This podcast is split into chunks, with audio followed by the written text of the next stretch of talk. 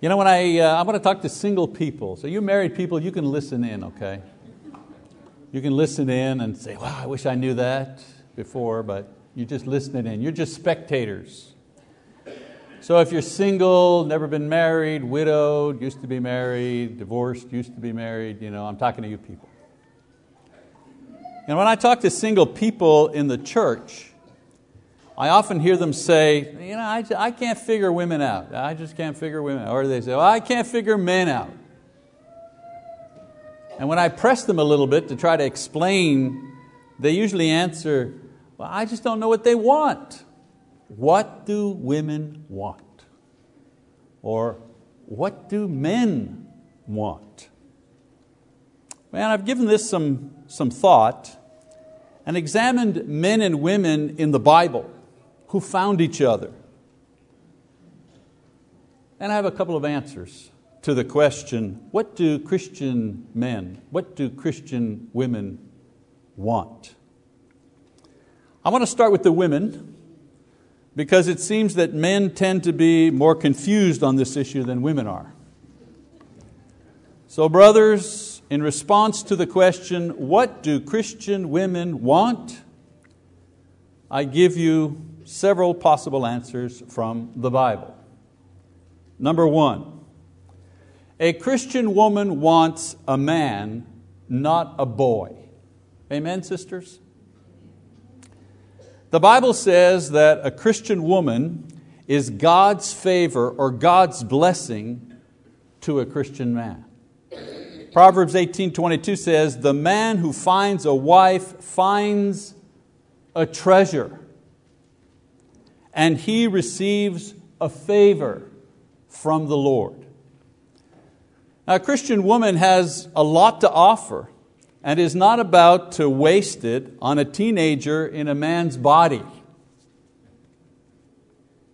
You know, there's a time to be a boy and play with boys' things and boys' toys, but a Christian woman is not a plaything.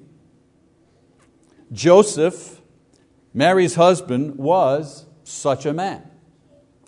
He loved her and he wanted to marry her, nothing special there. But when Mary conceived in a miraculous way by the Holy Spirit, and Joseph was told to marry her despite his hurt, despite his confusion, this is where we discover the real man in Joseph. He married her he accepted the child that she carried. He obeyed God and left his hometown and left his business to hide in Egypt in order to protect this child, which was not his child. He even refrained from sexual intimacy with Mary while she carried the child. We know he loved her when they first became engaged. But the man in him continued to love and care for her despite the baggage that came with her new circumstances. He knew what better, what worse, what different actually meant in a relationship. You know, any boy can take a wife but it takes a man to take a wife along with all the things that a new wife brings into marriage. Christian women want a real man, not just a boy pretending to be a man.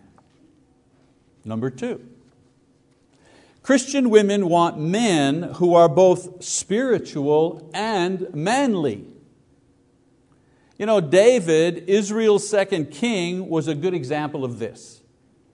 He was a soldier, he was a leader, he was well trained in the ways of war and politics. He was very much grounded in this world and his place and his role in this world. Yet the Bible says that he was a man after God's own heart in Acts 13 22 meaning that he was able and eager to worship God, meaning he was willing to sacrifice for his faith, meaning he was ready to change, admit fault, weep for others, and humble himself before God. He was a man's man, but he maintained spiritual priorities. For example, he could direct a war and a nation, but he was the first to lead his people to worship and serve God. He had tremendous spiritual insight, even though he made terrible mistakes because of his human appetites and weaknesses. You know, a Christian woman wants a real man who is neither conflicted in his masculinity or ashamed of his faith and spirituality. She wants a person who can be both a man able to make his way in the world and a spiritual leader in his own home and in the church. You know, I, I, suppose the women here today could add several more things to the list that I've just given. I, I just suspect that the wheels are turning, you know, oh, this, that, what's he going to say? How, many, how long's the list? But I'm just going to mention one more thing that I believe Christian women want. Christian women want men who will make them happy not just make them laugh. See the difference? Humor is an attractive quality in men, but a sense of humor does not guarantee happiness. In Solomon's love poem, Song of Solomon, the Shulamite woman that Solomon is engaged to marry talks about the things that make a godly woman happy. For example, she mentions a purified character. And if you have your Bibles, I'm going to read out of Song of Solomon, chapter 1, verse 2 and 3. So, so what does she look for in that man to make her happy? First thing, a purified character, verse 1 and 2, uh, chapter 1, verses 2 and 3 actually. She says, May he kiss me with the kisses of his mouth, for your love is better than wine, for your oils have a pleasing fragrance. Listen now your name is like purified oil, therefore the maidens love you. The young woman compares Solomon's character, his name, to the lovely fragrance of perfume that is experienced by others, not just herself. A man who is well thought of because of his integrity and his goodness and his kindness, who is loved by others, is a joy to his wife. A man whose character is continually purified from sin by God is also a joy to his wife and a blessing to his home and a blessing to his community. Second thing that we find uh, in Song of Solomon, go down to verse 5. It says, I am black but lovely, O daughters of Jerusalem, like the tents of Kedar, like the curtains of Solomon. Do not stare at me because I am swarthy, for the sun has burned me. My mother's sons were angry with me. They made me caretaker of the vineyards, but I have not taken care of my own vineyard. So, this is the Shulamite woman, that young woman, once again, who's speaking. And in this verse, this woman uh, expresses the idea that she feels insecure about the way she looks compared to the other women in the royal court. Solomon was a king, there were women in the court. This woman is feeling you know, less than good about herself because of her complexion. She is a country girl. She is a dark tan compared to the white skinned rich girls at the palace, if you wish. Now I want you to read chapter 2, verse 1. See what happens. See how her demeanor changes. Chapter 2, verse 1, it says, I am the rose of Sharon, the lily of the valleys. Notice how she feels better about herself. She feels better about herself using a term given to her by who do you think? By her beloved. Now in verse chapter 2, uh, chapter 2, verse 16 rather, let's keep reading the development of her self-esteem and self-image. In chapter 2, uh, verse 6 rather, she says, Let his left hand be under my head and his right hand embrace me. She's expressed the idea of possessiveness and assurance as her confidence grows. And then in verse 16 she says, My beloved is mine and I am his. He pastures his flock among the lilies. Again, the progression of her confidence growing in Him, that she belongs only to Him and He belongs only to her. And then I want you to go forward now to chapter 7 in verse 10.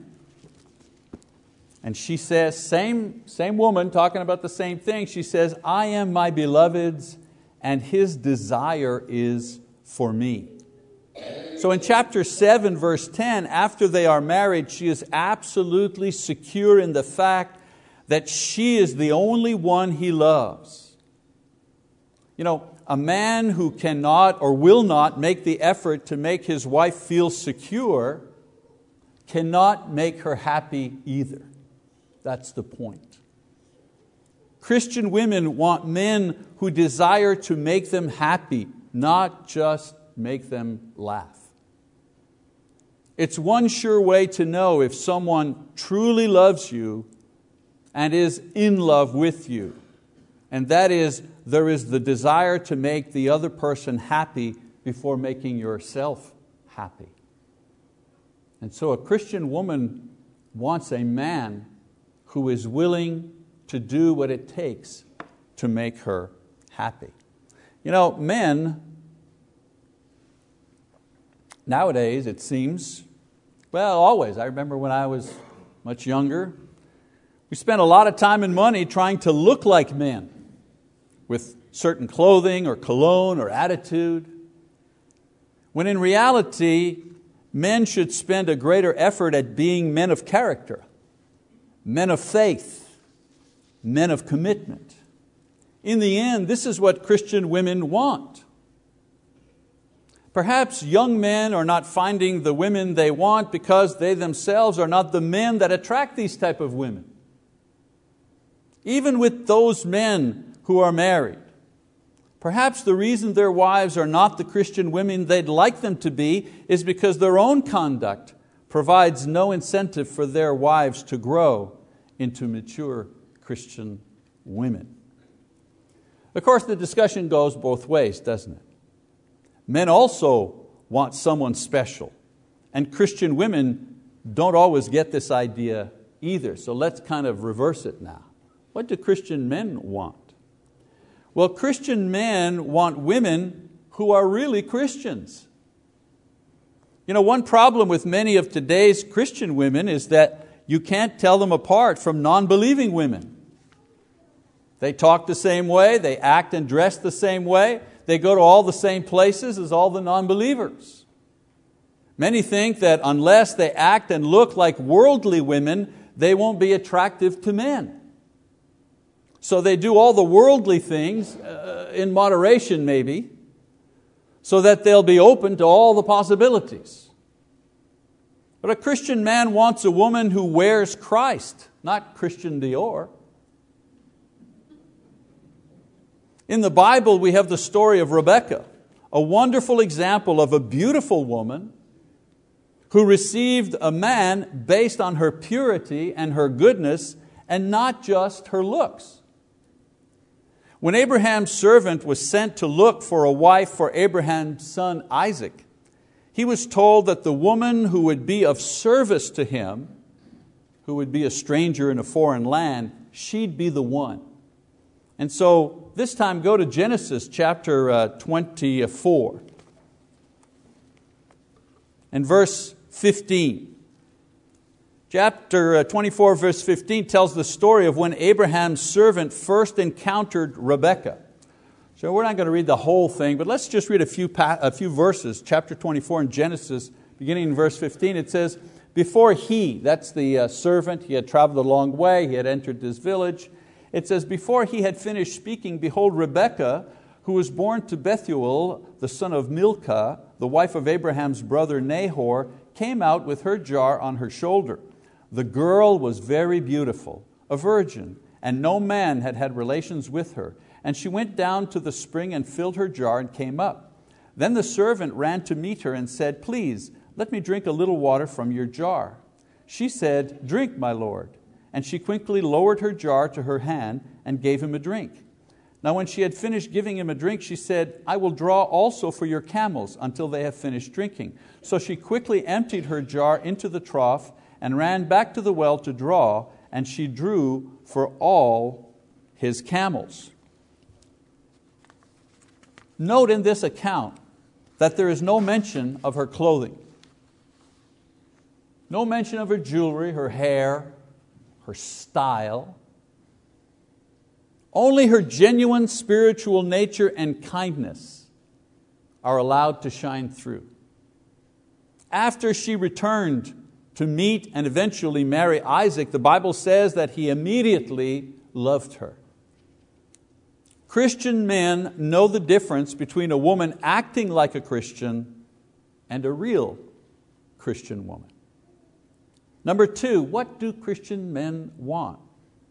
Christian man wants a woman who knows how to be beautiful on the inside as well as on the outside. You know, men are proud. As a matter of fact, according to surveys about what men want, the number two thing on their list is a woman whose looks they can be proud of. Now, you may not like this about men, and it may seem immature, but this is the way most men are. The problem here, however, is that many women think that the way to produce this look is to continually concentrate on their exterior beauty. But the secret here is that outer beauty begins on the inside and it works its way out. You know, makeup and hairstyle, these things only highlight the innate beauty that radiates from a godly woman. You know, men want to admire their wives, and when they boast about them to other men, they rarely talk about their makeup. I got news for you girls. When guys get together and they talk about their wives, they never, I've never heard it, they never talk about how tall, how small, how big, how thin, that, the, there's never any mention of that. There's no mention, oh, and my wife, you know, she uses CoverGirl. when men get together and talk about their wives, especially Christian men, their discussion centers on the spiritual qualities that the women that God has blessed them with have and how undeserving they are to have them. And I'm saying this as a man who knows what men say when they talk about their girlfriends or their wives. No matter what they look like, which is rarely mentioned, they always talk and boast about and admire their woman's inner beauty. And the best example of this kind of admiration is the husband who talks about his beloved wife in Proverbs chapter 31. If you'd like to read along with me, go to chapter 31 of Proverbs and we'll read there. Familiar passage, but so in context of what we're talking about this morning. He says, Proverbs 31, verse 10, An excellent wife who can find? For her worth is far above jewels. The heart of her husband trusts in her, and he will have no lack of gain. She does him good, not evil, all the days of her life. She looks for wool and flax and works with her hands in delight. She is like a merchant ship. She brings her food from afar. She rises also while it is still night and gives food to her household and portions to her maidens. She considers a field and buys it. From her earnings, she plants a vineyard. She girds herself with strength and makes her arms strong. She senses that her gain is good. Her lamp does not go out at night. She stretches out her hands to the, dist- uh, to the distaff, and her hands grasp the spindle. She extends her hands to the poor, and she stretches out her hands to the needy. She is not afraid of the snow for her household, for all her household are clothed with scarlet. She makes coverings for herself. Her clothing is fine linen and purple. Her husband is known in the gates when he sits among the elders of the land. She makes linen garments and sells them and supplies belts to the tradesmen.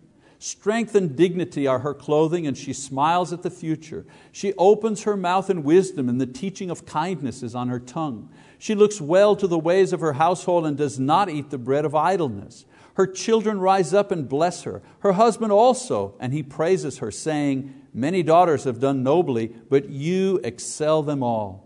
Charm is deceitful and beauty is vain, but a woman who fears the Lord, she shall be praised. Give her the product of her hands, and let her works praise her in the gates. I read that to say the following. This is the passage that I read to my wife 35 years ago on our wedding day, which was just a few days ago. And I read that to her because I saw or saw the potential of all those things in her on that day. And even to this day, all those things are true. The only difference is that 35 years later, our children say exactly the same thing about their mother. One last thing about men and what they want. Christian men want women who can help them become better men. Christian men want women who can help them to become better Christian men. A man's life, physically and spiritually, is incomplete without an intimate relationship with a woman. Interesting to note that the Bible calls Eve a helpmeet. A helpmeet.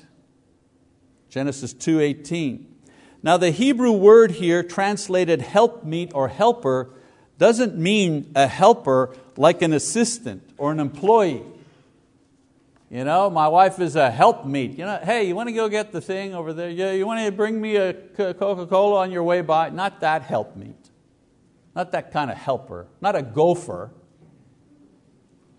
The original Hebrew word azar meant helping someone in need. The exact same word is used to denote the idea of rescue. In Psalm 30, verse 10, David says, O Lord, be my helper. Same word. The idea is that Eve was created to come to Adam's rescue, to rescue him from loneliness, to rescue him, um, excuse me, to complete his humanity to help manage the creation, to create sexual union and procreate children, to share in the knowledge and the joy of the Lord. It's a great thing to have the joy in the Lord. You're sitting at home and you're thinking, I'm so glad to be a Christian. Isn't it a wonderful thing? Lord, you've done so many great things for me. But it's a whole lot better to say to the person next to you, your wife, your beloved, Isn't the Lord wonderful? And she says, Amen, my brother.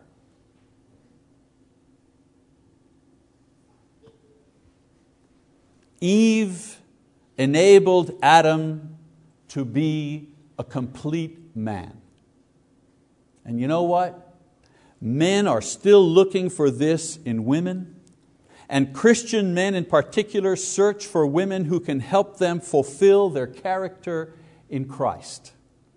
The Bible is full of examples of such women. Ruth rescued Boaz from loneliness and old age. Abigail rescued David from a fiery temper and an immature pride. Rachel rescued Jacob from the solitude of his exile. Lise rescued Michael from the wreckage of a wasted life.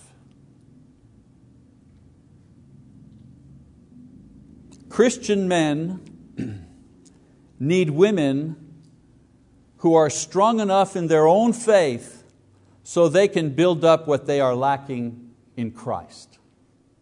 Any man who finds a woman who loves Christ more than she loves him has found a precious stone that will indeed enrich his life.